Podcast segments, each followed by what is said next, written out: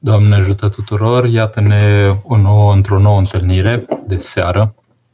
Întâlnirile noastre așa cumva tainice, deși toată lumea poate să participe, nu sunt uh, tainice în sensul că sunt ascunse de unii și de alții, dar sunt tainice prin faptul că evocăm lucruri care țin de taina lui Dumnezeu cu oamenii. Și, sigur, ultimul meu gând care ar fi în privința acestor întâlniri ar fi să teoretizăm pe baza unor aspecte care țin de viața bisericii. Asta e ultimul lucru pe care l-aș face. Și, sigur, tema din seara asta cumva ne obligă, prin alegerea ei, ne obligă să nu teoretizăm, adică ne obligă să fim pur și simplu ancorați în, în, în concret. Necazuri și încercări, precizia cu care le răspundem ține de iubire. Să știți că acum cuvântul ăsta, precizia cu care le răspundem ține de iubire, aș fi vrut eu să am o asemenea idee și să vă fi propus așa ceva. Uh, de fapt, este un subtitlu dintr-o lucrare care va apărea în curând, sper, aici în Franța cel puțin prin, edițiile, prin edițiile Apostolia. Sperăm că vor fi exemplare și în România. E un subtitlu acolo care spune așa, precizia cu care facem binele ține de dragoste. Și cartea aceasta uh, este în legătură, adică sunt scrierile, de fapt întâlnirile de taină al unui părinte care e mai puțin cunoscut poate în țară, deși a trăit în Ocna Sibiului, părintele Miron Mihailescu. Și mi-au revenit așa pe mână toate întâlnirile acestea de taine ale lui, apropo de taina despre care vorbeam. Și unul din titlurile uh, așa pe care ni le supune atenției este acesta, sau să spunem o versiune din ceea ce am uh, oferit și eu. Uh, și titlul acesta se potrivește foarte bine, pentru că Uh, noi putem să abordăm lucrurile cu mai multă sau mai puțină precizie, sigur, așa cum ne descurcăm noi cât de cât sau cum încercăm cel puțin să, să fim la înălțimea probelor care vin asupra noastră, însă întrebarea sigur pe care trebuie să ne punem este pe unde suntem cu adevărat și cum putem face ca lucrurile să se petreacă cât mai bine. Din cauza aceasta, închid această paranteză introductivă, uh, pur și simplu am împrumutat acest gând din partea părintele, părintelui Miron Mihailescu ca temă pentru întâlnirea de astăzi, pentru că despre necazuri și încercări asta cam știe toată lumea, deși eu am parcurs vârste în care nu le-am simțit cu atâta putere, am avut ani de har în care nu am simțit aceste încercări sau în orice caz nu au fost atât de evidente față de cum au crescut posibilitățile în ultima vreme. Și, iar în ceea ce privește precizia cu care le răspundem, asta ține de răspunsul fiecare dintre noi. Acum, ce aș vrea să vă încredințez deopotrivă este că în seara asta nu m-am gândit să vorbesc de la mine. Adică m-am gândit pur și simplu să mă uit la oamenii care au răspuns cel mai bine acestor încercări. Pentru că dacă vrem cu adevărat să atingem experiență, trebuie să ne întâlnim cu oameni de experiență și eu, sigur, am și o mica mea experiență, însă evoc întâi de toate marea experiența altora. Și vă prezint două carticele. Uh, cei care m-au invitat la emisiune în seara asta nu știu că fac reclamă la aceste cărți, dar nu e o reclamă, pur și simplu este materialul didactic, ca să spunem așa, pentru seara asta. Părintele Porfirie, sfaturi pentru viața de familie și mai este încă o cărticică, cuvinte despre boală și mângâieri. Da? Părintele Porfirie, Sfântul Porfirie, l-am prins în țară, uh, ne vorbește Părintele Porfirie și s-a transformat încetul cu încetul cu Sfântul Porfirie. Noi am prins și ne vorbește Părintele Cleopa și la un moment dat o să fie Sfântul Cleopa. Uh, am prins și cuvintele dogmatice ale Părintelui Dumitru Stăniloae și la un moment dat se va transforma în Sfântul Dumitru Stăniloae. Uh, i-am cunoscut fata așa și am comunicat cu ea neașteptat de, de, de bine așa și de uh, i-am simțit dragul pe care mi l-a arătat. Spun lucrul acesta că în atingere cu oamenii aceștia avem mult de învățat. Da? La Părintele Porfirie, la Sfântul Porfirie, Uh, de ce spun că e un om al experienței? Că e un om al experienței necazurilor și încercărilor, întâi de toate. Da? E un om care a adus boli pe el. Și vă citez un pic din ce a putut să sufere omul acesta. Da? Și vedeți cum începe. Mulțumesc lui Dumnezeu că mi-a dat multe boli. Și aici, cel care a scris, uh, a alcătuit această lucrare, această carte, spune Sfântul Porfirie a suferit de următoarele boli. Infarct miocardic, Nu, nu vă dau toate detaliile, da? dar e, totuși e, e un tablou care ne-ar, ne așeza în mormânt pe fiecare dintre noi, dacă am gustat așa măcar o mică parte din ce aici. Insuficiență renală cronică, ulcer duodenal, cu hemoragii gastrice repetate, operat de cataractă, herpes, zona zoster, așa, dermatită stafilococică la mână, herichinie inghinală, bronșită cronică, adenom hipofizar cranian și așa mai departe. Deci dacă vă uitați la ce tablou clinic este, este Părintele Porfirie, Sfântul Porfirie, e o minune deja faptul că trăia. Da? Un om care în același timp a primit de la Dumnezeu niște harisme, niște daruri, niște lucruri cu totul excepționale, care îl făceau să vadă cu ochii lui Dumnezeu, să spunem așa, cu simțirea lui Dumnezeu în el uh, și în cer și pe pământ și în pământ, că descoperea uh, ape, surse de apă, vedea la distanță, Uh, vedea în timp, uh, a putut, de exemplu, cineva l-a întrebat dacă ar putea să devină preot și problema e că omul ăla fusese în război și acolo, dacă ai omorât pe cineva, e clar că nu mai poți să primești șirotonia și el s-a întors în timp și a văzut cu ochii minții prin Harul lui Dumnezeu și ce gloanțe s-au tras acolo și unde s-au tras și unde au ajuns astfel încât l-a putut asigura că chiar dacă a tras omul respectiv, nu omorâse pe nimeni și putea să primească chemarea la preoție. Da? Închid această paranteză introductivă arătându-vă ce oameni au trăit printre noi. Și că nu e mare lucru că le spunem noi sfinți acum și nu e mare lucru că le spunem noi cât îi iubim, pentru că e firesc să iubești oamenii care răspândesc atâta forță și atâta dragoste și atâta, atâta simțire, până la urmă, duhovnicească în semenii lor. Da? Acum, revenind totuși la titlul pe care vi l-am oferit, e un, e un titlu, v-am zis, de la Părintele Miron Mihailescu, care, dar care are legătura cu Sfântul Porfirie, pentru că Sfântul Porfirie e un om care aplică acest titlu în viața de zi cu zi. Deci, necazuri și încercări, asta e sigur că există în viața tuturor creștinilor. Cine nu a gustat încă, e încă într-o perioadă de viață când Dumnezeu l-a, l-a miluit, așa și l-a mângâiat și i-a dat posibilitatea Uh, încă să nu le guste, pentru că poate nici nu s-a maturizat suficient să poarte crucea aceasta. Uh, mie mi s-a întâmplat în viață, mai ales după, după nuntă, au fost ani îmbelșugați de har și de liniște în care nu n-am avut, bine, sigur, erau încercările noastre, n-am avut apăsări din acestea așa uh, care să marcheze sufletul de pe un an pe altul, de pe o lună pe alta, adică bine, după aia lucrurile s-au precipitat, că tatăl meu a trecut la Domnul Uh, și sigur că rămânând așa orfan chiar la o vârstă care ai zice că bun, ești suficient de mare să te ții pe picioare, uh, mie mi-a fost foarte greu. Ani de zile am dus această rană și am încercat să-mi revin. Deci, uh, cu siguranță, necazuri și încercări, mai devreme sau mai târziu, vin la toată lumea. Și asta cumva ne salvează, îndrăznesc să spun, de o teologie care este înțeleasă ca studiu întâi de toate, adică, de exemplu, urmezi o facultate de teologie, înveți foarte multe lucruri despre Dumnezeu, dar lucrurile acestea, de fapt, au uh, relație cu viața practică.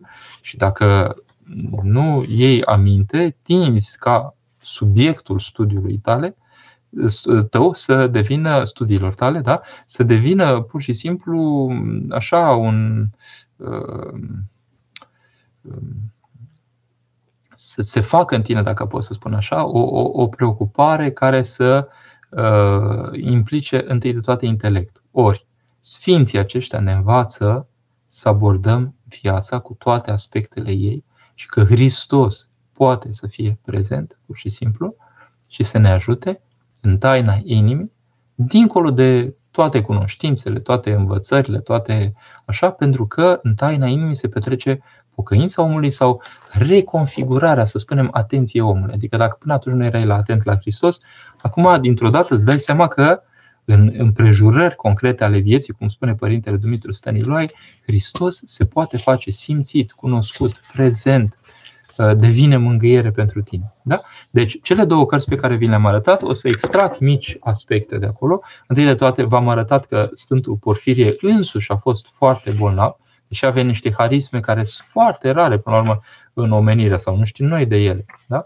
E, și uh, vedeți, spune niște lucruri atât de uimitoare că m-am gândit în seara asta că ar fi grozav să vi le pun întâi de toate pe acestea. Uitați, de exemplu, titlul în cartea lui. Da? În boală, secretul este să te zbați spre a dobândi Harul lui Dumnezeu. Da? Ce înseamnă asta? Păi eu, de exemplu, pe un pat de spital, când a început așa cumva convertirea mea, a fost prima oară când știind eu oarecum de Dumnezeu, dar neavând practica căutării Lui, am zis, hai să încerc să mă rog. Și rugăciunea mea a fost de tipul, pe unde oi fi, cum oi fi, eu acum uh, sunt la Nanghi, n-are cine să mă ajute, n-are cine să, să, să mai spună ceva, uh, situația aici care e, nu pot să contez într-un ajutor omenesc, ajută-mă tu. Și mie mi s-a întâmplat atunci, n-a durat decât uh, un minut, două, trei, așa, să mă inunde o, o pace adâncă, deopotrivă cu înțelegerea, cu simțirea că ceea ce mi se întâmplă mie nu este o suferință la care sunt chemat să, cum să spun așa, pe care să o sufăr ca un câine, adică fără sens. Adică pur și simplu să fie ceva așa de, de, de, de, de fiară rănită care trebuie purtată suferința aia și asta e. Asta e de purtat. Nu. Ci are o înțelegere și operează o deschidere în mine. Adică am simțit că, dincolo de suferința fizică concretă, era un sens care se deslușea mie și că dacă luam o decizie de viață, încercam să-mi duc viața mea în anumite coordonate, suferința aceasta, care era o probă, odată înțeleasă această probă, se lua de la mine. Și am avut așa o convenție cu Dumnezeu care a funcționat. Eu am spus, încerc, te rog să fiu cu minte de acum, încearcă să mă ferești de boală. A funcționat 25 de ani măcar așa. Nu prea am avut de-a face cu boala sau lucruri mici, să spunem, suficient de mici, care să nu îmi pună probleme mai mari. Sigur că perioada asta de grație s-a mai diminuat așa, deși nu sunt uh, în fața unor lucruri grele, dar trebuie să mă îngrijesc totuși de, săn- de sănătatea mea, pentru că pe măsură ce anii trec, se simt niște fragilități. De ce spun lucrul acesta? Că cred totuși că mângâierea lui Dumnezeu se poate manifesta foarte adânc în clipa când omul gustă diminuare, boală, neputință. Și revin deci la Sfântul Porfirie, deci imaginați un om atât de adânc în trăirea harismelor lui Dumnezeu și atât de adânc în a purta neputințe care pot să îngroape pe un om așa prin, prin periculozitatea lor. Da? Și el spune așa, în boală secretul este zbat spre a domândi Harul lui Dumnezeu. Și de aia v-am spus de boala mea pe patul de spital, pentru că în momentul respectiv, neștiind cuvintele Sfântului Porfirie, da, de care nu se auzise încă în România, am avut intuiția totuși să mă rog celui pe care nu-l cunoșteam și am simțit un har din partea lui. Toată viața mea ulterioară n-a fost decât o confirmare a acestei sau altor simțiri ale Harului Dumnezeu, adică alte și alte simțiri care confirmau că în clipa când îl cauți pe Dumnezeu și vrei să ai de-a face cu Dumnezeu, se manifestă efectiv Dumnezeu prin Harul lui și își face, își face simțită prezența fără, fără nici cel mai mic dubiu, fără nici cea mai mică um, așa neîncredere cum că ar putea lipsi la, la apel. Și ceea ce îl face prezent pur și simplu să răspundă chemării tale este onestitatea ta. Adică în clipa când uh, nu-i povestești lucruri care sunt o fața ta, ci te lepezi de toate fețele tale, lepezi măștile față de tine însuți, față de aproape, față de el și spui, eu cu tine, Doamne, te rog, ajută-mă pentru că sunt în nevoie. În momentul respectiv lucrurile se petrec incredibil de repede.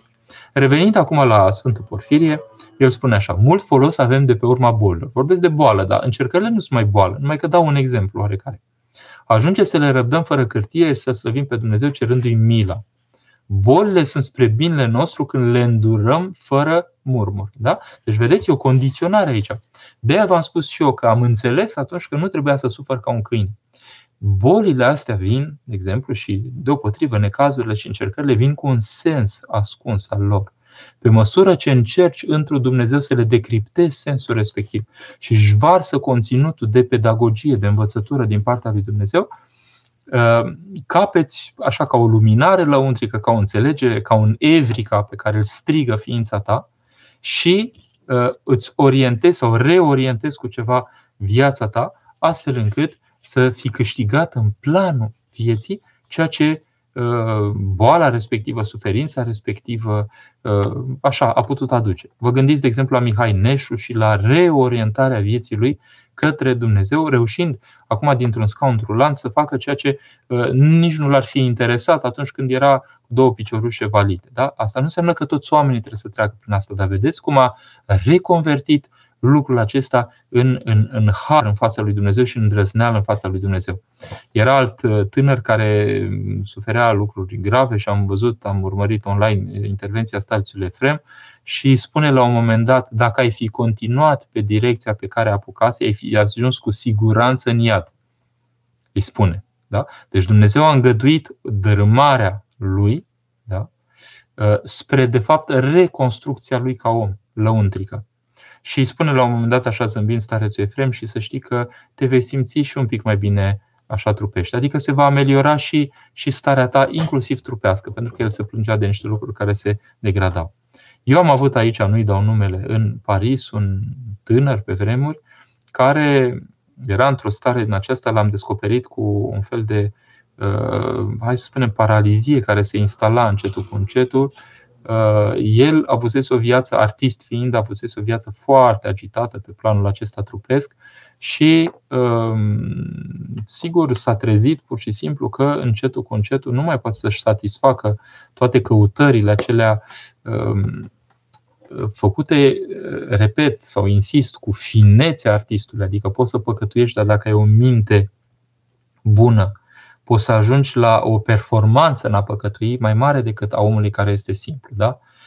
Omul, dacă își folosește multă inteligență pe calea păcatului, spunem noi că e diabolic, da? ajunge la niște, la niște grozăvii pur și simplu, adică la niște performanțe de păcat, ca spunem așa. Ei, omul acesta era foarte prins de patima lui trupească.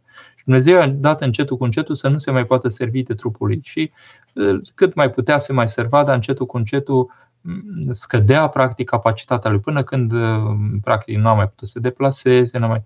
așa. Și eu l-am întovărășit așa ca duhovnic până la final.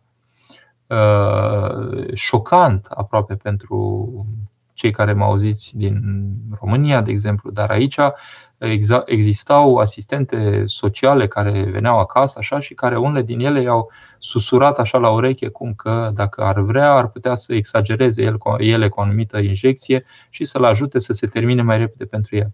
Deci omul ăsta trebuia ocrotit ca să nu-l sinucidă cineva așa uh, pe baza unei uh, Uh, să spunem, uh, unui moment de slăbiciune din partea lui, când uh, sărăcuțul ar fi putut să aibă o astfel de ispită, înțelegeți? Dar până la capăt l-a păzit și fratele lui și la spital și în sfârșit l-au păzit astfel încât să nu-i exagereze cu dozajul, la cu toate lucrurile pe care le făceau și să treacă dincolo într-o stare cât mai, cât mai aproape de cum ar trebui să treacă un creștin. Da? Bun, a suferit mult omul ăsta, ani de zile. Da? Ce poți să-i spui un astfel de om? Cu toate acestea, eu am încercat să uh, îl ajut să nu-și arunce din crucea lui, ci pur și simplu să poarte această cruce ca ispășire pentru lucrurile dinainte și nădăjduie și sper din tot sufletul că i s-a pus lui martiriu ceea ce a adus el și uh, practic a căpătat folos. Deci, vedeți, bolile sunt spre binele nostru când le îndurăm fără murmur. Cine poate însă să îndure fără murmur, decât cineva care e codificat duhovnicește. Și atunci revenim la precizia cu care le răspundem. Precizia cu care le răspundem ține de iubire. Dacă ne iubim doar pe noi, dacă iubim doar pe semenul nostru, dacă avem o iubire, hai să spunem, naturală, ă, precizia noastră este slabă, pentru că încercăm să ne vedem interesul propriu. Orice lucru care merge contra Uh, stării noastre de bine, sigur că ne întristează profund. Eu vă mărturisesc pur și simplu că am această neputință. De exemplu, dacă se clatină avionul în nori, n-aș vrea în momentul respectiv neapărat să trec la Domnul și mai ales printr-o moarte violentă. Înțelegeți? Îmi văd neputința, văd slăbiciunea mea, văd prin felul în care mă rog că nu sunt pregătit pentru asta și așa se arată practic adevărata mea stare în fața lui Dumnezeu starea mea în fața lui Dumnezeu nu e cea de la doxologie, în care uh, dau uh, sfaturi altora despre cum să reziste în, necaz, în necazuri și încercări. Starea mea adevărată în fața lui Dumnezeu este starea aceea de frică, de îngrijorare, de neputință, de neliniște pe care o pot experimenta atunci când am niște probe de viață care vin asupra mea și nu sunt suficient de duhovnicesc, cel puțin sunt momente cu siguranță așa care, sau care riscă să, să, să, să se instaleze, în care îmi dau seama cât de nepregătit sunt în fața lui Dumnezeu. Dar dacă aș fi pregătit în fața lui Dumnezeu, cum s-a petrecut uh, cu părintele acela, cred că chiar cu părintele Zaharia Zaharu, care povestea că uh, fiind plecat cu avionul, atât de tare a tremurat avionul și atât de tare a fost în pericol, că atunci când a ajuns la la destinație, Sfântul Sofronie a zis, a, dacă nu era rugăciune așa, dacă nu te rugai așa, nu e sigur că ne mai vedeam. Dar el cum s-a rugat acolo? A început să-i mulțumească lui Dumnezeu, nor fiind, pentru toată viața lui. Doamne, ce binecuvântare! Cum ai dat binecuvântarea asta să fiu monac, să fac lucrurile pe care le-am făcut, să pot să am opțiunea aceasta de viață, să mă bucur de oamenii pe care i-am întâlnit, pe care i-am cunoscut, cu care am construit în viața mea. Înțelegeți? Și s-a transformat într-o rugăciune de slăvire a lui Dumnezeu pentru tot ceea ce organizase în viața lui. M-aș bucura să am și eu această stare în clipa când efectiv aș simți că moartea dă târcoale. Uh, nu garantez nimănui că am Uh, starea aceasta, adică au fost momente sigur și speciale, cum a fost de exemplu la, la Revoluție, în care, deși pericolul era în aer pur și simplu, uh, eram cu încredere în Domnul pur și simplu și uh, nu în primele zile, în primele zile am scăpat cu viața, n-am fost în, în București, dar zic atunci când a fost pe stradă și când a mai fost pericol, cumva am simțit că merită asumarea respectivă. Noi totuși facem parte dintr-o generație care a dus felul acesta de întâmplare. Și de-aia cumva cred că înțelegem și pe ucrainieni. La un moment dat, văzând pericolul, simțim pericolul în jurul tău, dar simțim că miza este, uh, cum să spun, e nobilă, e înaltă, e, e cea care se prezintă în fața ta și vezi și pe aproapele tău cum se străduiește în direcția aceasta, nu prea ai inimă să, să lași, să abandonezi, să fugi, să te ascunzi, înțelegeți? E, Uh, fără să fac pledoaria, nu fac pledoaria niciunui fapt de război, pentru că uh, noi suntem oameni ai păcii, cei care am asumat viața bisericii, suntem trupele de menținere a păcii. Da? Fericiți cei uh, făcătorii de pace, că aceia fiii lui Dumnezeu se vor chema. Noi trebuie să ne numim făcători de pace întâi de toate. Da? Dar revenind acum și să mergem așa spre o încheiere, să înțelegem că oamenii pe care i-am dat ca exemplu, sunt niște oameni care caută, să-și, adică și-au orientat viața lor astfel încât Hristos să fie cât mai deplin în viața lor. Prin puterea lui Hristos, prin inspirația venind dinspre Hristos, prin nădejdea pe care le varsă Hristos, prin harul lui Dumnezeu, dincolo de așteptările noastre, dincolo de posibilitățile noastre de a imagina cum e, uh, dincolo de ceea ce credem noi că am putea face, ne trezim că facem, că făptuim, că suntem, că uh, se întâmplă lucruri cu noi care sunt dincolo de așteptările noastre, dincolo de puterile noastre și ne dăm seama cu uimire ce minuni poate să facă Dumnezeu, inclusiv prin noi înșine. Acum, pentru că v-am spus că vă spicuiesc anumite lucruri, hai să vedem câteva cuvinte cu care, uh, de fapt, experiența ascunsă în aceste cuvinte cu care Sfântul Porfirie vine în fața dificultăților. Da? Uitați aici. Să nu ne rugăm să ne facem bine și buni. Da? Să nu ne rugăm să ne facem bine, ci bun. Adică, spune așa, fi nobil. Nu te apuca tu să-i spui lui Dumnezeu, Doamne, fi cu mine, fi extraordinar, dar tu de fapt ești preocupat tot timpul cum să-ți rezolvi partea aia de sănătate și gata. Adică ai un interes cumva ascuns. Că nu vede inima ta, vede pentru ce te rogi. Ci fi nobil. Ce Dumnezeu nu știe, știe că te rogi în contextul acesta, dar să cauți, să, să, să, să te rogi pentru esențialul care trebuie să se întâmple cu tine, pentru că reconfigurarea ta lăuntrică te ajută enorm, inclusiv în trup. Uh, și să vedeți ce înseamnă bun pentru el. Și că ați auzit, nu buni, adică virtuoși. Da? Că noi nu căutăm o morală. Creștinismul nu este morală, ci devenire existențială, adică devenim prin tot ceea ce suntem noi să ajungem asta, asta, asta. Da? Adică uh, Părintele Sfânt Porfirie, uh, sigur dacă ar fi avut limbajul meu, să spunem așa, ar fi spus lucrurile poate diferit, dar el le spune și încerc să înțeleg ceea ce vrea să transmită și el spune așa, nu, ci să dobândim râvnă dumnezeiască, să ne lăsăm cu încredere în seama iubirii Lui. Să ne rugăm mai cu degrabă pentru sufletul nostru, adică să așezăm prioritățile, să vedem de fapt ce vrea Dumnezeu de la noi.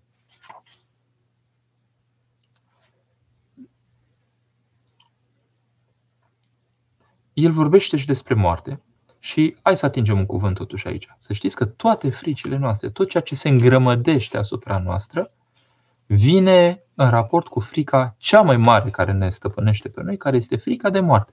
Adică bol, boala, de fapt, e un avertisment pentru noi că e ceva care are legătură cu moartea. Da? Deci toate fricile, când vedeți că suntem plini de, anx- așa, de anxietate, că ne stresăm pentru copii, pentru ce riscă, pentru ce e pericol, pentru nu știu, toate duc la moarte. Pentru că noi știm că oamenii pot să moară. Dar în clipa când ne predăm lui Hristos, suntem ai Lui. Spune așa, și dacă trăim și dacă murim, ai, Domnului suntem. Da? Ai Domnului suntem, fie aici, fie în cealaltă viață. Spune, firește, sunt păcătos, însă cu îndrăzneală, cu iubire, aștept clipa plecării. Da? De ce? Pentru că, spune el, moartea este o trecere dincolo. E sigur că toată lumea va muri. E sigur că toți cei care discutăm în acest moment, mai devreme sau mai târziu, vom trece dincolo. Și el spune, moartea este mijlocul, ușa prin care trecem în veșnicie. Vedeți? Are, aproape îi zice că e copil. Aproape îi zice că uh, parcă nu s-a lăsat impresionat trecând odată o viață întreagă prin atâtea suferințe, prin atâtea lucruri, parcă nu s-a lăsat impresionat de lucrurile astea și nu-l sperie. Da? E, e uimitor demersul lui. Uh, cum este pregătirea cea mai bună pentru a fi vii și a reuși să avem precizie în lăuntrul nostru vis-a-vis de încercări. Cel mai bun mijloc prin care se întâmplă lucrul acesta este faptul că ne spovedim. Da? Uh, și el spune așa, nu e de vină doar omul pentru greșelile sale. Greșalele, păcatele și patimile nu sunt doar ale celui ce se spovedește. Fiecare om a primit în sine și trăirile părinților și mai ales ale mamei, adică felul în care a trăit mama pe durata sarcinii, de exemplu. Da? Deci vedeți, vedeți cum, cum suntem legați unii de alții, cum ne purtăm unii de alții. După aceea spune, faceți o spovedanie generală. Și el spune, eu m-am slujit adeseori, vedeți, de această mărturisire generală. Și am fost martorul multor minuni. Și eu spun, da, am fost martorul multor minuni. Prin la spovedania aceasta cât mai cuprinzătoare, sau spovedanii cuprinzătoare. În clipa în care te mărturisești duhovnicului, vine Harul Dumnezeu și te sloboade de toate trăile stânjenitoare, rănile, traumele sufletești și de vinovății. Certific și eu, într-adevăr, spovedaniile mele generale, spovedaniile, mai ales făcute uh, după o parte din viață în care nu mă spovedisem niciodată, au fost bulversante pentru propria mea viață și au uh, schimbat radical posibilitățile mele de a mă raporta la realitate am simțit cu putere Harului Dumnezeu, nu aveam confuzie în mine între lucrarea Harului Dumnezeu și simțirile mele psihologice. Pentru că niciodată printr-o simțire psihologică nu am putut să-mi dau plinătatea pe care o simțeam, adică sufletul care nu mai poate de bucurie și e luminos și debordează și ar vrea să îmbrățișeze pe toți și iubește pe toți și vrea binele tuturor și nu vede o umbră în nimic și totul îi se pare bun. Da? Lucrurile acestea vin prin Harul lui Dumnezeu. Și pe măsură ce trăim aceste realități pe care să le provocăm întâi de toate cu spovedania, deci să ajungem să facem spovedanii atât de cuprinzătoare încât să nu ieșim cu nicio apăsare din sufletul nostru, da? asta mai ales în post cu atât mai mult, da? Uh, spovedania aceasta așează alte posibilități de făptuire lăuntrică în noi prin Harul lui Dumnezeu, care ne dezvăluie alte moduri de a ne raporta la realitate. Și atunci, dintr-o dată, precizia noastră, uh, care vine prin discernământul pe care îl achiziționăm încetul cu încetul, crește în a întâmpina dificultățile noastre și, de ce nu, toate apăsările și zdrobirile și lucrurile de care mai devreme sau mai târziu vom avea de-a face, pentru că cu care vom avea de-a face. De ce? Pentru că nu există o familie în care să nu fi murit cineva. Unul sau mai mulți. Nu există o familie în care să nu se petreacă necazul, nu există o familie în care să nu fi fost boli, să nu fie suferință, să nu fie diminuări, să nu fie pierderi, să nu fie tot felul de lucruri care se întâmplă cu noi. Nu există o astfel de familie. Deci singurul cuvânt care contează este cum mă pregătesc pentru ele astfel încât să le să învăț să le întâmpini cât mai duhovnicește cu putință. Și precizia aceasta duhovnicească vine prin spovedanie, am făcut un rezumat la tot ce am spus, prin spovedanie, prin ancorarea mea în Harul lui Dumnezeu, prin toate tainele bisericii, desigur, prin viața eclezială. Bine, mă opresc aici pentru că sunt întrebări și pentru că sunt la capătul celor 30 de minute dăruite intervenției mele și acum vin în întâmpinarea dumneavoastră, căutând împreună cu dumneavoastră răspunsuri dacă cumva le dibuim. Mihaela. Toate bolile vin de la inimă pentru că din cugetul ei ies și bune și rele. Cu toate că se zice că bolile vin de la minte. Domnul se, se, se uită la inimă. Slavă Dumnezeu pentru toate bolile avute. Mihaela, uh, ca să complicăm un pic lucrurile, să le nuanțăm. Uh, oare de la inima unui copil, unui prunc, vine ceva în clipa când se naște cu niște anomalii și vine în această lume cu niște posibilități diminuate și de a supraviețui și de a ține și de a respira și așa mai departe. Cu siguranță că acolo este o economie a lui Dumnezeu, un plan al lui Dumnezeu, o, o rânduială a lui Dumnezeu care acoperă ceva mai mult de o generație, că Dumnezeu îngăduie ca micul martir care a venit și care poate o viață, are o viață scurtă, să aibă o viață atât de curată până la urmă și de nealterată de lucrurile care uh, nouă ne sunt mai comune, să spunem așa, încât se face uh, apostol, dacă pot să spun așa, și uh, izbovitor pentru unul, doi, mai mulți din neamul său. Da? Deci sunt lucruri tainice care se pot întâmpla. Am auzit astfel de situații fără să am o confirmare așa direct din partea lui Dumnezeu, pentru că n-am de unde să am lucrul acesta, dar am auzit, de exemplu, de situații în care uh, au avut în familie un torționar pe vremea comunistă, adică cineva care a chinuit pe alți oameni, și la două generații după s-a născut un nepoțel cu niște probleme teribile de sănătate, care practic era o cruce care sărea peste generații și care acoperea, practic, uh, în urmă ceea ce făcuse altul cu inconștiență. Da. Uh, în rest, certific faptul că inima este centrul ființei noastre și că atentatul prin păcat la adresa inimii noastre face că uh, sunt consecințe care, sigur, sunt deopotrivă trupești. Iar mintea, noi vedem deseori mintea ca fiind localizată în cap, inima în piept, însă noi suntem un întreg, un tot, să spunem așa, și există o, o împreună lucrare, un adânc al ființei noastre uh, și coborârea minții în inimă de care vorbesc părinții la rugăciune este preocuparea minții cu ceea ce declanșează deopotrivă o simțire a inimii, adică cuvintele rugăciunii. Doina. Sunt foarte tulburată, deși m-am spovedit și împărtășit. Am avut un duhovnic 10 ani, a trebuit să plece și acum nu am acces la el. Nu mai am pacea pe care o aveam. Ce pot face? Doina, câteodată s-ar putea să fim și în greșeala uh, de a, uh, de a ne ancora nu atât în Hristos prin duhovnic, cât în duhovnic prin duhovnic.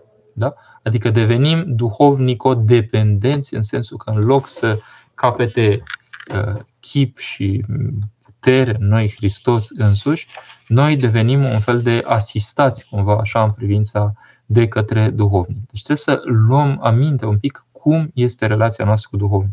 Sigur că pot să înțeleg durerea nespusă a cuiva care uh, nu știu dacă a fost părăsit de duhovnic, dar duhovnicul bun, uh, dintr-o rânduială de el știută și cu binecuvântarea pe care o poartă, nu mai poate să-l acopere duhovnicește, însă să nu facem acum o, o, așa, o fixație pe un anume duhovnic, pentru că există duhovnici în lume uh, și uh, trebuie să pur și simplu să luăm aminte cu ajutorul lui Dumnezeu să ne găsim liniștea și echilibru prin duhovnicul, cel care poate să fie la noi. Pot să fac și ture ale pământului, da? puteți să aveți duhovnic în orice țară vreți. Căutați-l astfel încât să fie uh, duhovnicul pe care, ideal pe care l-ați dori, dar până să se întâmple lucrul acesta, totuși nu rămâneți fără spovedanie, începeți lucrarea cu un duhovnic un pic mai bine localizat în proximitatea noastră geografică, luând aminte totuși, încetul cu încetul, dacă nu din toți oameni duhovnicești pe care vedeți, dacă nu cumva vă puteți lipi de unul care să vă preia și care să fie mai aproape de ceea ce ar fi oful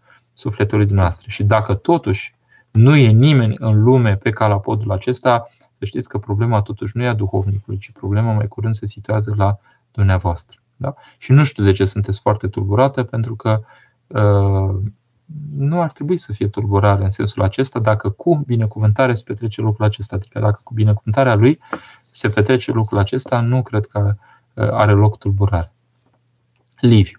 Am intrat mai târziu. Din ce carte citiți? Din două cărți. Da? A apărut o colecție în România, editura Sofia, văd, Sofia Metafraze, uh, niște cărți geniale, foarte simple, geniale, adică foarte adânci, da? Uh, cuvinte ultra simple, ca toate cuvintele Sfântului Porfirie, de altfel, da? uh, cuvinte pur și simplu dense. Dense și sunt niște alcătuiri petrecute cel mai probabil într-o mănăstire care avea poate o relație duhovnicească cu Sfântul Porfirie. În orice caz, uh, deși așa, adică pentru exigențele unui curs universitar am fi foarte departe, cuvintele acestea, prin faptul că sunt esență și sunt foarte simple, cred că ajută mult. Uh, ortopraxia. Uh, nu știu dacă este un nume, dacă vă numiți așa, ortopraxia. Am mai întâlnit la, la greci tot felul de nume, sunt foarte drăguțe. Am avut pe cineva care așa își dorește o relație duhovnicească așa și care se cheamă Evanghelia. Uh, am mai avut apostolia. Acum ortopraxia pe semne că o fi un nume pe care grecii încă nu l-au preluat așa prin numele, numele mici ale persoanelor. Eu glumesc acum putem vorbi despre reiconizarea creației prin întrupare. Wow! Bună întrebare, teribilă. Uh, nu știu eu dacă aș putea să răspund. Dar hai să vedem un pic ce ar putea însemna ceea ce mă întrebați dumneavoastră. Întâi de toate, ca să fie o reiconizare, ar trebui să fie o iconizare a creației. Ce înseamnă iconizare? în mod normal din cuvânt ar trebui uh, să fie procesul cuiva de a deveni icoană. Ori, vă întreb, este omul icoana lui Dumnezeu? Da? Om este icoana lui Dumnezeu? Păi da, dacă vedem acolo la facere că omul este chip și asemănare, da? și știm că chipul lui Dumnezeu se referă la natura omenească, adică tot omul care sigur, manifestă natura omenească că e om, are chipul lui Dumnezeu în el. Da? Deci chipul au toți. Deci mai putem vorbi de o reiconizare a purtătorilor de chip al lui Dumnezeu în creație din moment ce prin structura lor sunt icoană a lui Dumnezeu, chip al lui Dumnezeu. Vă las să judecați singur. Da? Ce putem spune este că este să creștem în, în calitatea, în capacitatea de a fi icoană a lui Dumnezeu, adică mai deplin. Și aici intervine cuvântul asemănare. La părinții capadocieni vedeți această explicație cu chip și asemănare, adică chipul avem și asemănarea se dobândește. Da? Deci dobândirea asemănării, adică reușita, dacă pot să spun așa, icoane lui Dumnezeu care suntem noi, ține de propriul nostru angajament de viață. Da? Deci în clipa când mă angajez uh, orto, da? Uh, practic, ca să spunem așa, și praxic. Adică când mă angajez într-o relație cu Dumnezeu vie, bună, corectă, da? Uh, se stârnește în mine chipul acesta al lui Dumnezeu uh, la măsura cea mai mare. Adică, devin una dintre, adică devenim icoanele acelea pe care Dumnezeu însuși uh, vrea să fim noi. Însă, că tot m-am răsfoit cărțile acestea, mă provocați un pic, hai să vedem la Părintele Porfirie cam ce spune el uh, prin următoarele. Vedeți aici jos, așa, acest mai adevărat. Da? Noi spunem la un moment dat, dă-ne nouă să ne împărtășim cu tine mai adevărat în ziua cea neînserată a împărăției tale, pe care îl spunem la liturghie. Da? Ectipotehon. Mai tare, mai intens. Da? Sunt uh, cercetători în uh, cele ale lingvistici, să spunem așa, și în uh, limba greacă, care spun că practic acolo este uh, ca și cum ai avea o, o, o întipărire a unui chip, da? ca la prescură. Prescura poartă o pecete, o pecete. Și spune, îți dă nouă să ne împărtășim cu tine mai adevărat în, zi, în, în ziua cea neînserată a împărăției tale. Acolo sensul este de dă-ne nouă să fim mai, mai deplin întipăriți cu chipul tău. Da? Un cuvânt extraordinar dă-ne nouă să fim în tipărirea cea mai vie cu putință, dacă putem să spunem așa, sau mai vie decât posibilitățile noastre actuale când, când vom veni în împărăția ta și când vei veni în împărăția ta. Da? Deci, în sensul acesta îmi completez răspunsul. Întruparea lui Hristos sigur ne aduce posibilități noi de a manifesta chipul prin faptul că El, chipul lui Dumnezeu, așa spunem acolo, nu spune El, de ce îmi cer Petru să, uh, sau ceilalți să îl vezi pe Tatăl, n-ați înțeles până acum că cine m-a văzut pe mine a văzut pe Tatăl. Deci Hristos este chipul Tatălui. Da? Nu-l vede nimeni pe Tatăl, dar îl vede pe Hristos. Nu-l vede nimeni pe Tatăl, e un mod de a spune, pentru că în icoana Sfântului Andrei Rubliov, de exemplu, care ne-am obișnuit noi așa prin prelungire de limbaj, ca să nu spun chiar abuz de limbaj, să o numim icoana Sfintei Trăim. De fapt, este o icoana ospitalității lui Avram, în care cei trei antropos de acolo, cei trei tineri, nu se spune îngeri, da? se spune oameni apăruți uh, lui Avram și lui Sara acolo, închipuie Sfânta Treime. Și ați văzut acolo trei chipuri foarte asemănătoare și circularitatea acelei prezențe, acelei oferiri, să spunem așa, de prezență. Da? Deci, în istorie, înainte de întrupare, nu putem vorbi de chipul lui Dumnezeu Tatăl, uh, așa, în istorie, odată cu întruparea, putem vorbi de reprezentarea Fiului lui Dumnezeu și atunci avem chip concret, icoană a Tatălui printre noi, da? Și uh, în felul acesta oamenii, prin chipul lor, dar vedeți chipul de care vorbim întâi de toate, chipul lăuntric, sufletesc, aia este structura de chip și asemănare, da? Dar chipul fizic exprimă chipul lăuntric. Da? Deci, sigur că în prezența lui Hristos și văzând chipul în care El viețuiește, uh, suntem uh, mai ușor, uh, să spunem, e mult mai ușor, adică e altceva, altă posibilitate da? de a trăi chipul lui Dumnezeu. Și atunci, în sensul acesta, puteți să vorbiți de o reiconizare a creației, în sensul de, de, de, o, de o reînnoită posibilitate prin prezența lui Hristos de data aceasta de a deveni Uh, mai icoană, dacă putem să spunem. Dă-ne nouă să, ne, să fim mai icoană cu adevărat în ziua ce ne însărată împărăției tale. Adică să adâncim chipul iconic. Și de aia sunt, vedeți, la Părintele Ghelasie Gheorghe, care vorbea de, de, de iconic, de închinare, de, vedeți, iconicul acesta este ceea ce trage pe om dintr-o desfășurare orizontală de simplă prietenie, așa, între oameni, în desfășurarea aceasta specifică legăturii între cel necreat și cel creat. Da? Ehm, Nicolae, într-o rugăciune a crucii, țăranul român zice cruce sfântă, armătare, ferimă de supărare. În înțelepciunea omului simplu de la țară se știa că nu se poate, fără necazuri, de cerea lipsa lor, ci doar ajutor, ca să nu ne mai supărăm. Foarte interesant. Vedeți, acum, la modul concret, adică în, în concretul lucrurilor, ați face semnul Sfintei Cruci într-o perioadă de încercare, într-un moment de încercare, atrage efectiv o simțire harică. Da? Deci când omul se apucă și își face cruce, puteți să încercați chiar, faceți exercițiul ăsta seara, de exemplu, numele Tatălui și al Fiului și al Sfântului Duh, amin, numele Tatălui și al Fiului și al Sfântului Duh, amin. Faceți de câteva ori. Veți simți că dacă gândiți doar asta și vă faceți semnul crucii, veți simți o ușurare, pur și simplu, un, un bine care se revarsă peste mintea dumneavoastră, veți simți efectiv că provocați ceva, se întâmplă ceva, noi nu căutăm stări, de niciun fel, nu căutăm stări Uh, mistice, da? dar veți simți pur și simplu uh, ocrotirea și, și pur și simplu prezența lui Dumnezeu. Da? Nu mai provocați lucrurile acestea. Liviu. Părinte, cum trebuie să ne raportăm la Dumnezeu ca să nu ne afundăm în ritualism, formalism? Pe exact cum spun eu, ca niște copii, simplu.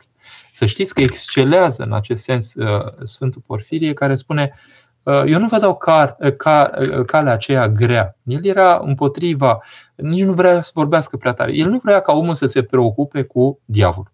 În niciun fel. Nici măcar cu gândurile despre. Nu-l interesa lucrul acesta. El spunea, hai să ne ocupăm cu Hristos. Restul, nu vreau să vă ocupați cu nimic. Cu gândul că diavolul ar putea face, ar putea drege și nu știu ce. Că deja gândul înseamnă o preocupare. El vrea să scăpăm complet de lucrul acesta. Da? Și spune, asta e calea cea mai simplă. Ocupați-vă cu Hristos. Eu v-aș spune altfel, pentru că e simplu, e o experiență pe care o facem cu toții. Pun lumina, fug întunerici. Da? Pun lumina, fug întunerici. Cine este lumina? Lumina este cea pe care, de care vorbim în crez. Lumină din lumină, Dumnezeu adevărat, din Dumnezeu adevărat. Spunem despre Hristos că e lumină din lumină, adică din Tatăl, este așa cum Tatăl e lumină și El e lumină. Lumină din lumină, Dumnezeu adevărat din Dumnezeu adevărat. Da? Deci, lumina este Hristos. Pun lumina, fug întunericii. Și la spovedanie ce se întâmplă? Noi avem senzația că ne ocupăm acolo cu spusul multor lucruri, păcatelor. Da, spusul păcatelor este de fapt dezvăluirea faptului că lucrurile acelea au devenit ale mele prin făptuire. Și că cumva trebuie să zic de ele pentru ca să scap de ele, să mă, să mă desprind de ele. Dar în ultima instanță, ce se întâmplă acolo este că pun lumina, fuge întunericul. că îmi recunosc starea aceea în care am colucrat cu păcatul în cu tare situație, cu tare situație, cu tare situație și că acum vreau să pun început bun și mă lepă de ele. Când m-am lepădat de ele, m-a inundat harul. Am început să trăiesc altceva. Da? Uh, ritualismul și formalismul vin atunci când, pun, când accept când accept, când sunt ipocrit, când accept o mască față de mine. Adică conștiința îmi spune nu trebuie să faci aia și eu spun las că merge și cu așa. La un moment dat mă sufoc. Și dacă eu nu, nu ascult de conștiința mea, sigur că la un moment dat se va, va deveni rugoasă conștiința mea, va deveni uh, abruptă, va deveni, uh, cum să spun, își va pierde din finețe. Pentru că dacă nu ascult finețea, atunci devine uh, rudimentară. Da? Uh, e, dacă da, vă dau două căi foarte simple. Nu vi le dau eu, vi le dă Evanghelia, dar sunt extraordinare, vă dau scurtăturile. Nu judeca ca să nu fii judecat. Da? Nu judeca ca să nu fii judecat. Asta e punerea luminii direct în noi. Dacă iert, voi fi iertat. Deci să iert tuturor, când am ajuns la spovedanie, spun oricine, cine mi-a greșit, iert tot. Da? Și atunci, Liviu, scăpăm de formalism. Formalism și ritualism nu pot să vină în condițiile astea. De exemplu, nu am chef să-mi fac rugăciune. Spun onest, da, nu am chef să-mi fac rugăciune. Dar ce am chef? Dar poate că am chef totuși să, bine, nu numai după chef, da? Poate că totuși pot să spun altfel, de exemplu să spun rugăciunea inimii și atunci mă așez să spun rugăciunea inimii sau uh, încaut o cale cumva care să fie a mea în care să mă regăsesc eu. Da? Sigur că trebuie și o nevoință, o, o uh, încercare cumva de a, de a mă depăși, adică de a nu merge numai la minima rezistență. Da? Dar uh, cred că putem, prin binecuvântarea duhovnicului, opta pentru lucrurile care, uh, care se transformă în ceva viu în mine. Și când e ceva viu, adică când, de exemplu, Vreau să ating prin preocupările mele situațiile concrete de viață și nu să bat câmpii filozofând.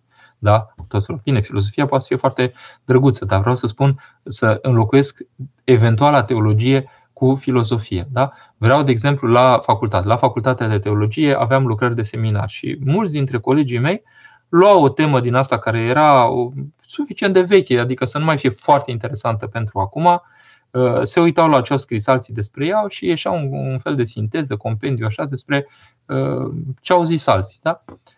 Nu mă interesa chestia asta, adică uh, mă interesa, de exemplu, o temă de actualitate. Mi-am că atunci a apărut problematica cu clonarea, de exemplu, cu Dolly, cu prima oaie clonată. Da? Nu mă interesa ce înseamnă lucrul acesta și atunci am făcut o lucrare despre, despre ceva foarte concret din zilele noastre.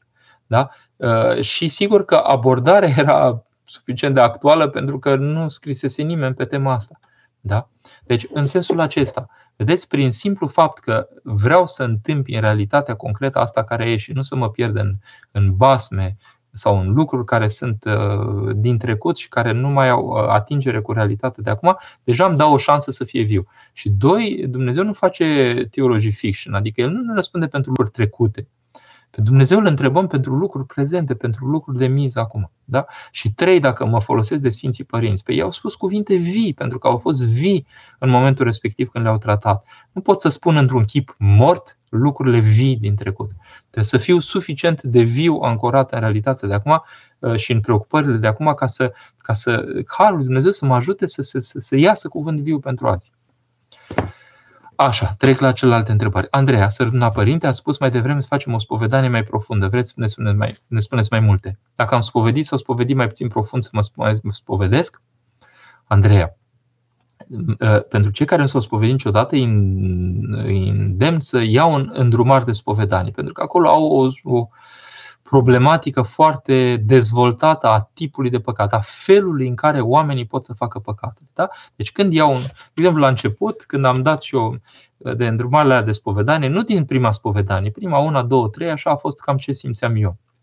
Uh, dar la un moment dat am început să iau îndrumare de spovedanie ca să acoper cumva toate posibilitățile de, de a fi făcut păcate în mine. După care nu e obligatoriu să fiu tot timpul, să stau tot timpul cu îndrumarele astea de spovedanie. Uh, odată ce am avut o cuprindere măcar intelectuală a ceea ce ar putea fi păcate, să iau o foaie de hârtie în față, de exemplu îmi pun o foaie albă de hârtie, de exemplu cum e asta, da? Așa? Și spun ce mă deranjează în fața lui Dumnezeu. 1, 2, 3. Da? Ce mă deranjează fața lui Dumnezeu? Adică să mă uit un pic în mine. Ce mă deranjează la mine? Ce nu merge cu mine în fața lui Dumnezeu? Ce i-am greșit lui Dumnezeu? Da? Și atunci începe spovedania să se profundă. Deci, Andreea, profunzimea ține de cum mă interpelez și de faptul că din când în când trebuie să-mi ofer posibilitatea să am o cuprindere mai largă a felurilor de păcate. Da? Și nu e nevoie să spovedesc din nou lucruri care sunt spovedite, că au fost dezlegate. Decât dacă se repetă, dacă sunt repetitive, pe de o parte e vechi păcatul, dar pe de altă parte e nou în sensul că s-au făcut alte păcate și alea trebuie spovedite. Da?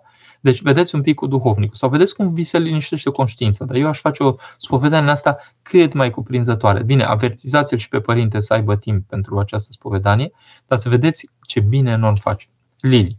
Sunt Porfirie avea și harisma călătoriei în duh, după cum am citit. Exact. Cum se poate explica din punct de vedere spiritual? Păi, vedeți ce se poate explica din punct de vedere spiritual din ceea ce se întâmplă cu Sfinții lui Dumnezeu. Ce înseamnă o explicație spirituală? Dacă am căuta ce mecanism se activează, nu e niciun mecanism. Dacă vreți, singura explicație este că Dumnezeu, fiind pretutindeni, în trecut, în viitor, în timp și în spațiu geografic, este o memorie vie a tot ceea ce s-a întâmplat și se întâmplă și se va întâmpla în lume. Deci un om care are acces, care este uh, conectat cu GPS-ul lui personal la sursă, acolo în cer, cele pe care le știe cerul vin și în el. În sensul acesta. Asta e tot. Roxana, trec printr-o perioadă grea la facultate în care mă simt blocată și cea mai înaptă din grupa de colegi. Nu e obligatoriu să fie așa cum vă simțiți. Cum să fac să progresez trec prin aceasta? Roxana, eu am făcut niște studii, hai să spunem, de calitate, în sensul că am fost într-o grupă care era cea mai tare din Politehnică la vremea respectivă, reunind pe cei mai buni de la diverse facultăți dar în grupa aceasta eram printre ultimii. Nu am fost chiar ultimul, dar poate că am întins și spre ultimul sau spre ultimii, așa. Era greu, pentru că erau foarte tari cei din grupa mea. Mă refer la partea tehnică pe care am făcut-o. Da? Ehm, dar în clipa când am început să-i încredințez lui Hristos căutarea mea, încetul cu încetul am urcat în sus. Adică, de fapt, încetul cu încetul. Imediat s-a simțit schimbarea. În clipa când i-am spus Dumnezeu, până acum am făcut facultatea asta pentru tata, că tata îmi cerea. Acum ți-o încredințez ție. Ajută-mă să fac bine și să pot mărturisi prin faptul că am făcut această facultate că creștinii nu sunt niște oameni exteriori uh, culturii și valorilor și reușitelor în planul cunoașterii, ci pot să demonstreze și acestea, dar să fie în același timp uh, și în cunoașterea teologică. Și sigur că sunt mândru, sunt bucuros cel puțin în ziua de azi. Da, și Sfântul Vasile, vă dați seama ce se bucura că era printre cei mai buni și în mediul cultural și de școală și sigur era ca un foc, ca un stâlp de foc în fața lui Dumnezeu. Vedeți, reușita și culturală și duhovnicească. Așa și vrut să se întâmple și cu mine. Chiar dacă e vorba de culturile acestea tehnice. Da? Deci, încredințați lui Hristos din seara asta, Doamne, tu știi de ce fac lucrul acesta. Ajută-mă să mă împlinesc prin lucrul acesta, să fac de calitate. Ajută-mă să învăț cum. Și, sigur, să aveți și o relație bună cu oameni care învață și care. Uh, um, că nu sunteți nici mai blocată, nici mai inaptă. E o chestiune psihologică. Da? Uh, trebuie declanșate noi câteodată avem în noi sunt niște blocaje pur și simplu, dar puneți-l pe Hristos să vă deblocheze. Mi-am că eram pe pe șantier de pictură la Frăsinei. Eu nu aveam curaj să mor la înălțime și acolo am stat zile întregi uh, așa că umpluseră biserica de, de, de schele și la un moment dat mi-am imaginat așa în capul meu, hai, schela începe la etajul ăsta și dintr-o dată mi s-a liniștit cugetul pentru că era o apăsare din asta așa care nu era nu era corectă până la urmă. Și mi-am păcălit mintea și a funcționat. Da? Dar eu de fapt acolo eram pentru Dumnezeu și atunci lucrurile s-au liniștit așa. Eu așa am reușit în viață să încredințez lui Dumnezeu și am obținut niște performanțe care n-au de-a face cu posibilitățile mele. Îi veți depăși și pe colegi, fără probleme. Alin. Părinte, dacă mă împărtășesc mai des, iar uneori am gânduri care nu ar trebui care nu ar fi trebuit să mă împărtășesc, este un gând demonstrat de la conștiință sau un gând de la vrăjmaș pentru a lua bucuria împărtășit. Alin, împărtășiți-vă liniștit. Nu gândurile ne opresc de la împărtășanie. Da? Dacă am fi la nivelul gândurilor, atunci am pune în mâna acelui rău un volan teribil asupra persoanei noastre și ne-ar dirija el. Gândurile nu ne opresc de la împărtășane dacă punem pocăință pentru ele. Da? Plus că sunt unele gânduri, astea cele mai grave, de hulă și așa mai departe, care părinții spun că nici nu suntem, adică nu suntem vinovați pentru ele, nu suntem responsabili pentru ele, nici nu trebuie să ne preocupăm de ele. Da? Deci, uh, dacă e doar un război al gândurilor, trebuie spus duhovnicului, dar împărtășiți-vă liniștiți și nu le băgați în seamă. Cum spune starețul Efrem, să le disprețuiți, să vă scârbească, să spuneți, nu vreau să am de-a face cu tine, mă lepă de tine, Doamne Iisuse Hristos, minești, Doamne Iisuse Hristos, minești, adică nu le băgați în seamă. Da? Uh, Raluca, să rămâna părinte, cum pot găsi puterea de a depăși o depresie reversibilă și a descoperi sensul vieții mele pe pământ? Raluca, eu, asta este îndemnul meu, să ne spovedim, să ne spovedim cuprinzător cu toate lucrurile care s-au întâmplat în viața noastră. Facem una, două, trei, patru, cinci astfel de spovedanii, dacă cumva mai apar lucruri după prima spovedanie, și veți vedea că uh, starea generală de, de, de bine, de, de, de, de, scop, de deschidere lăuntrică care se operează, nu vă dă nimeni în lumea aceasta. Da? Nu seamănă cu nimic din ceea ce produc oamenii în oameni. Nu vă puteți oferi singură vreo stare psihologică care să fie compatibilă cu bucuria pe care o aveți, simțindu-vă eliberată în fața lui Dumnezeu. Dacă ați murit în momentul respectiv, ați avea mare nădejde la Dumnezeu. Da? Gabriela, fără durere nu există rugăciune puternică, spune Sfântul Grigorie Palama. N-am verificat pe pielea mea lucrul ăsta, dar am constatat că atunci când ne încearcă încercările aproapelui și ale noastre, și calitatea rugăciunii se poate schimba. Chiar dacă Sfântul se referă la durerea ascetică, durerea ascetică nu e neapărat adică ea pleacă de la, de la o atingere a unei realități personale, a ta sau a celuilalt. Oare acest principiu nu ne ajută în orice necaz? Ba da, pur și simplu. Bine, Dumnezeu nu ne vrea niște plângăreți, că, vedeți, suntem ca în povești, un loc râde, altul plânge, adică putem să și suspinăm cu aproapele nostru, putem primi în urma suspinului nostru din încredințarea de la Dumnezeu și bucurie sufletească, bucurie duhovnicească. Deci pe de o parte este întristarea, pe de o parte este bucuria.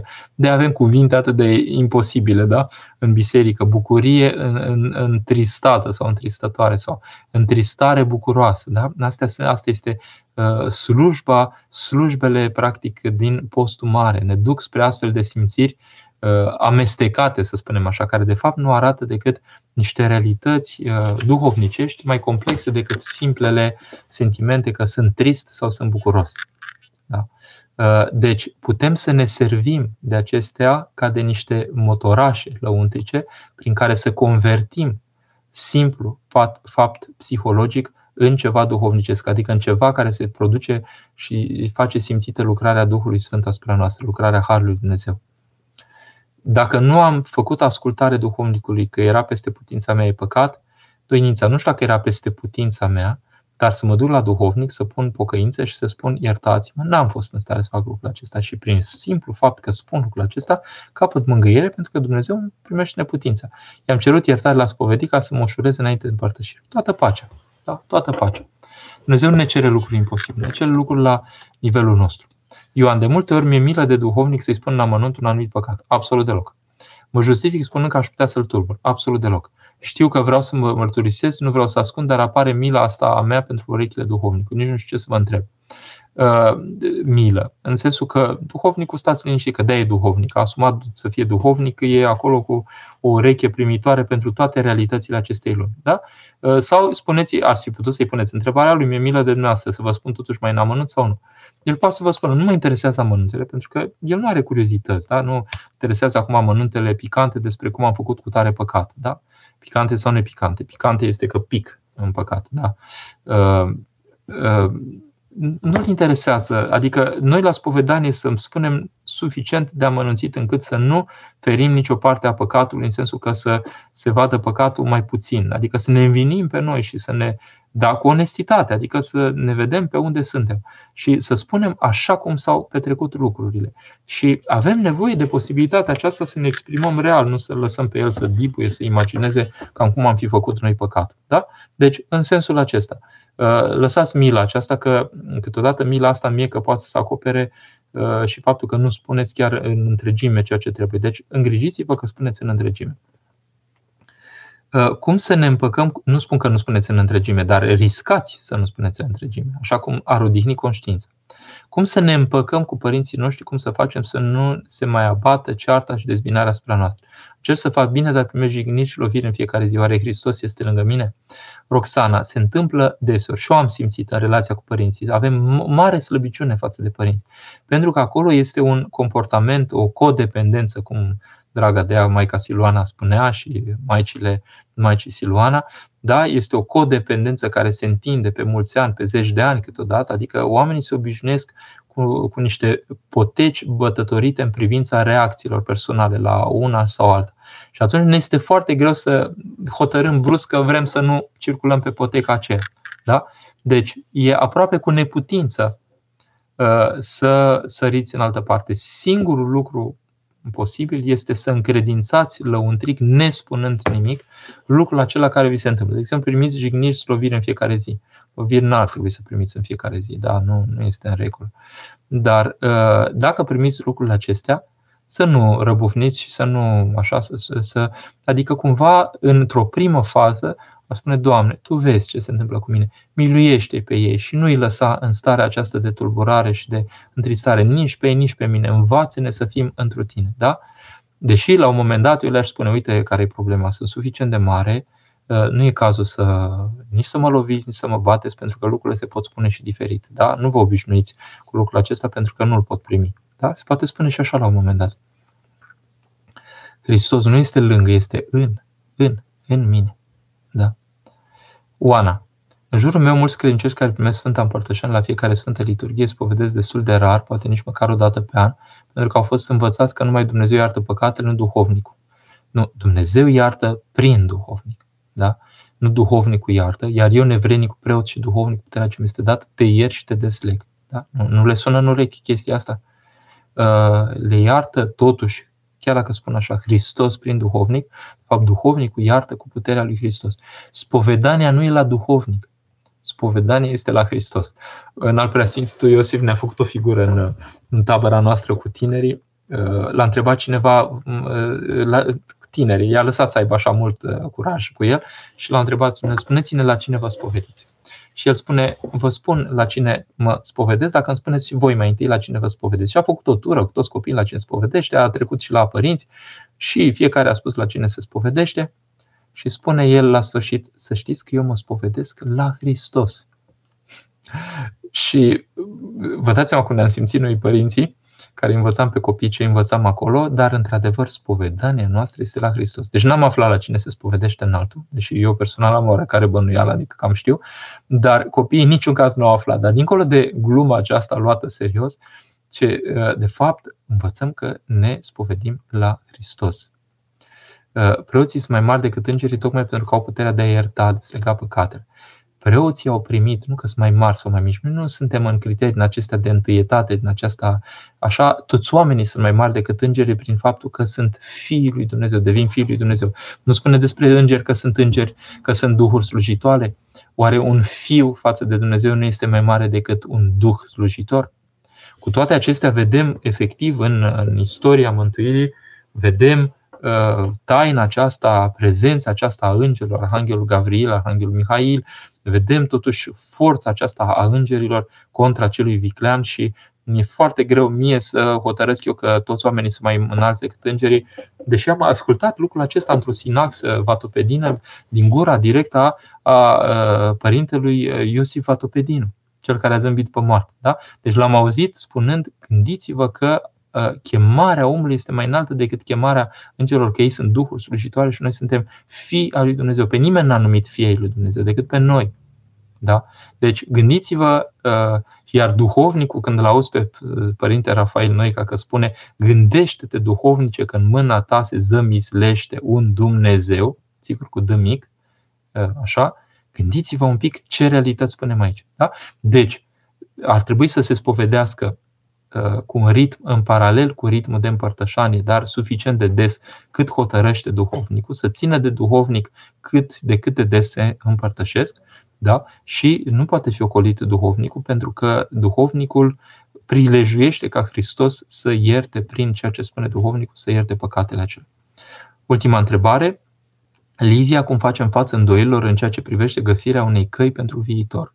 O, am citit acum chiar la, la Sfântul Porfirie, că să nu ne îngrijorăm. El spune foarte clar, spune, suntem ai lui Dumnezeu, sunt, suntem în, în total în, în mâna lui și ne dăm în mâna lui și are el grijă pentru noi. Și atunci se va rândui pentru noi ceea ce trebuie. Deci este incredibil de natural cum pune el problema. Da? Și atunci suntem liniștiți. Auziți ce spune? Chiar și de plecare în această lume. Dacă îmi va spune Hristos la iad cu tine, o să mă duc. Căci iubirea lui îmi va spune asta. Credeți-mă, eu trăiesc aceste lucruri. Prin harul său nu mă preocupă raiul și doar Hristos. Da? Asta e tot. Deci, doar noi să fim în starea cât mai primitoare de Hristos. Asta e tot ce spune el. Și sigur că ne ajutăm, sigur că vede Dumnezeu cugetul nostru, sigur că cerem ajutor de duhovnic, sigur că, uh, bun, incertitudinea, frica de eșec, da, ele se apropie, dar vă spun, uh, pur și simplu mă uit la viața mea, acum a reconstruit-o practic pornind de la 20 de ani când am zis, gata, până acum m-am ascultat suficient pe mine și sunt la ajunsesc într-un impas de viață, eram, nu eram bine, deloc, era un eșec, eram eșuat, așa. Acum mai ascult și de alții. Când am început să mai ascult de alții și mai ales alții prin viața bisericii, lucrurile s-au bulversat. Am ajuns bine totuși, da? Dacă vă gândiți că poate ar fi preoți care și-ar dori să fi fost uh, parohi la Paris, într-una din parohiile de aici, cele mai vizibile, să predea la centru Dumitru Stăniloae, să vorbească așa cu oamenii online, să, nu știu, să particip la tot ceea ce înseamnă viața mea. Gândiți-vă că lucrurile acestea au plecat de la un nevolnic deci când îmi văd poza la vremea respectivă, mă, mă, mă ia cu suspină. Îmi vine să mă bat pe mine, înțelegeți? Deci eram un, un, un tânăr care nu avea nimic în capul lui, ar fi ne, a avut nevoie așa să fie scuturat bine. Dumnezeu a îngăduit scuturături așa cu multă dragoste, care au luat straturi, straturi de pe mine. Deci dacă cu unul ca mine s-au putut produce lucrurile acestea, Livia, să aveți mare încredere că se pot produce și cu dumneavoastră și cu alții. Da? Dar repet, să mă pun în mâna lui Hristos. Mă opresc aici, ci că ar trebui să vă ofer așa un gând de final. Ăsta este protocolul nostru. Gândul meu de final este că în necazuri și încercări, precizia cu care le răspundem este o precizie pe care ar trebui să o căutăm să fie de ordin duhovnicesc și că lucrul acesta ține de cum am ajuns să îl iubim pe Hristos felul în care am ajuns să înțelegem și să trăim întâi de toate, să trăim și după aceea să înțelegem, da?